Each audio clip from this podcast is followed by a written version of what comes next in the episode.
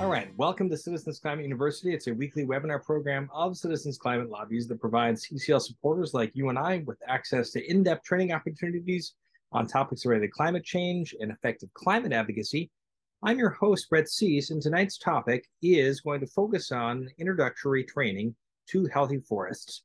In this training, we're going to cover one of CCL's policy agenda items, healthy forests, and provide an overview to explain why this is an important policy area for addressing climate change, as well as what types of policies CCL supports within this arena.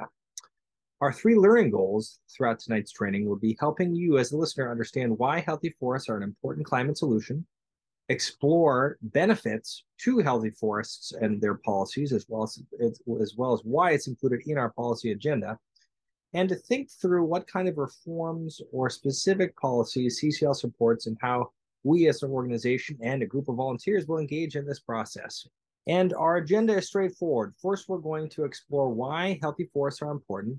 Then we'll talk about why urban forests are important. We'll explore the types of forest policies and legislation that CCL supports, as well as how we will engage. And then we'll show you where you can find more information with additional questions in our FAQ on our advanced training. To take us through tonight's training, we're going to hear from CCL's research coordinator, Dana Nuccitelli. So with that, thanks so much for joining us, and the floor is yours, Dana. Thanks, Brett.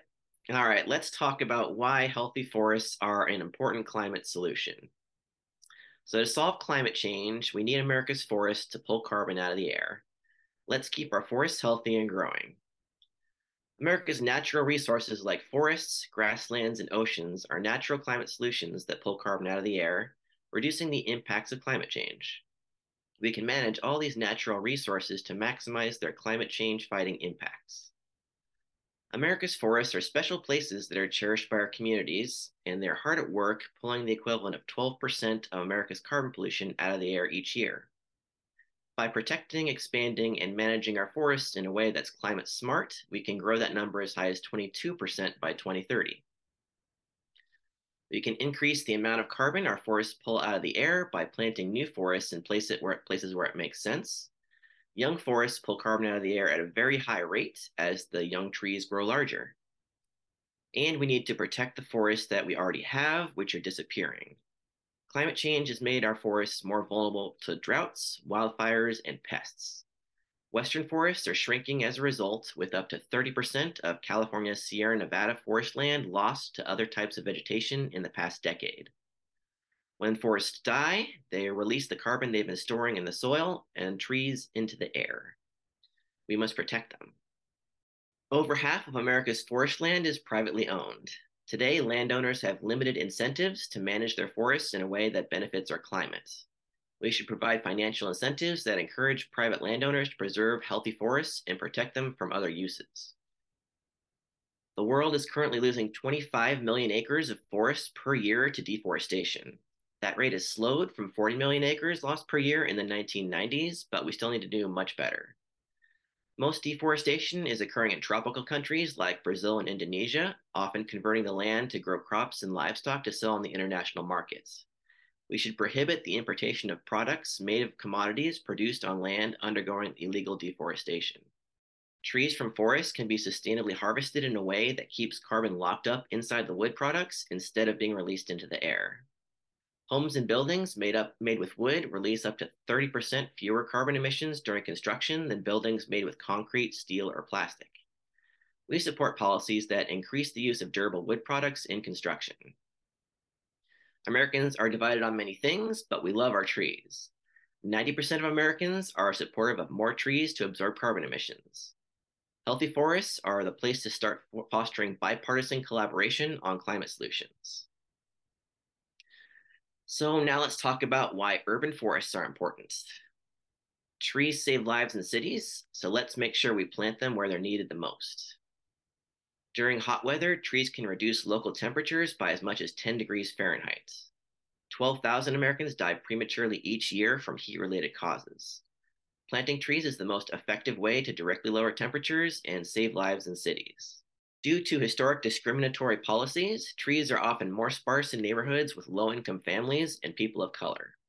Today, these neighborhoods can experience temperatures more than 15 degrees Fahrenheit hotter than wealthier neighborhoods in the same city on a hot day.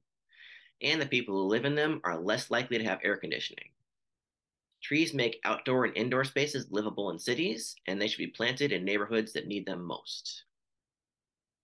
Urban trees help cities avoid catastrophic power failures during extreme heat waves by reducing air conditioning usage. A big power outage in conjunction with a heat wave in a major city could leave millions of people at risk of heat stroke and heat exhaustion. Trees reduce air conditioning uses and the corresponding strain on electric grids.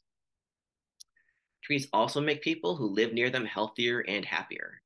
Spending time around trees reduces stress, lowers blood pressure, improves mood, and it helps us live longer.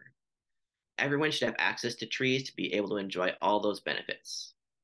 And every $1 million invested in urban forests creates about 24 full time living wage jobs that can be made available to community members.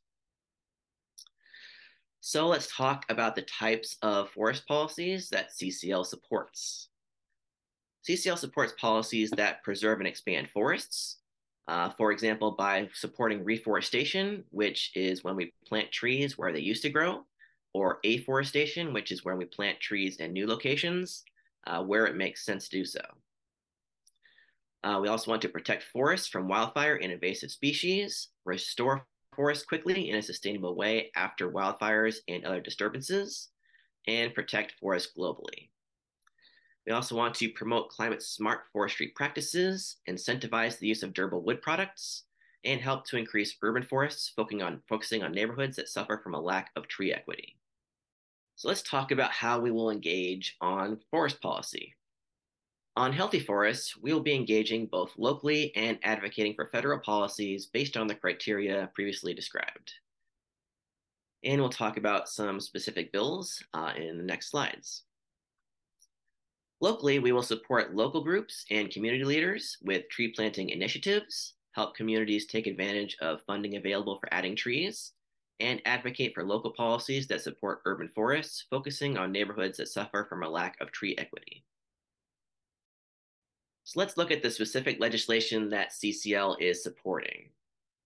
There's the Forest Act, which stands for the Fostering Overseas Rule of Law and Environmentally Sound Trade Act, which works to reduce illegal logging globally by restricting the sale of goods originating from illegally deforested land. And of course, there's the Growing Climate Solutions Act, which facilitates the participation of farmers, ranchers, and private forest landowners in voluntary environmental credit markets. And with that, I'll pass it back to you, Brett, to wrap this up. Thanks so much, Dana. So, in addition to this introductory training on healthy forests, we have an excellent, more advanced training as well as an in depth read written out FAQ. If you just go to advanced training on healthy forests or search for CCL community on that, you'll be able to find your answers to at least the commonly most asked questions, additional resources to support where you can ask your questions, and more information and slides. So with that, we hope that you found today's training useful and empowering. If you are interested in making sure to get credit for attending, feel free to click that log your training button at the bottom of the training page. If you are listening from there, you can also go directly to the action tracker and then under chapter development actions, select training and type in the training name. And should you have any other questions after today, here is a link where you can find the training page and slides and where you can ask your questions about CCL's policy agenda on our forums on CCL Community. Thank you all so much and have a wonderful evening. Thank you for listening to this episode of Citizens Climate Lobby's training program. You can tune into more episodes anywhere podcasts are available.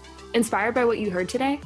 Join Citizens Climate Lobby to advocate for bipartisan climate solutions.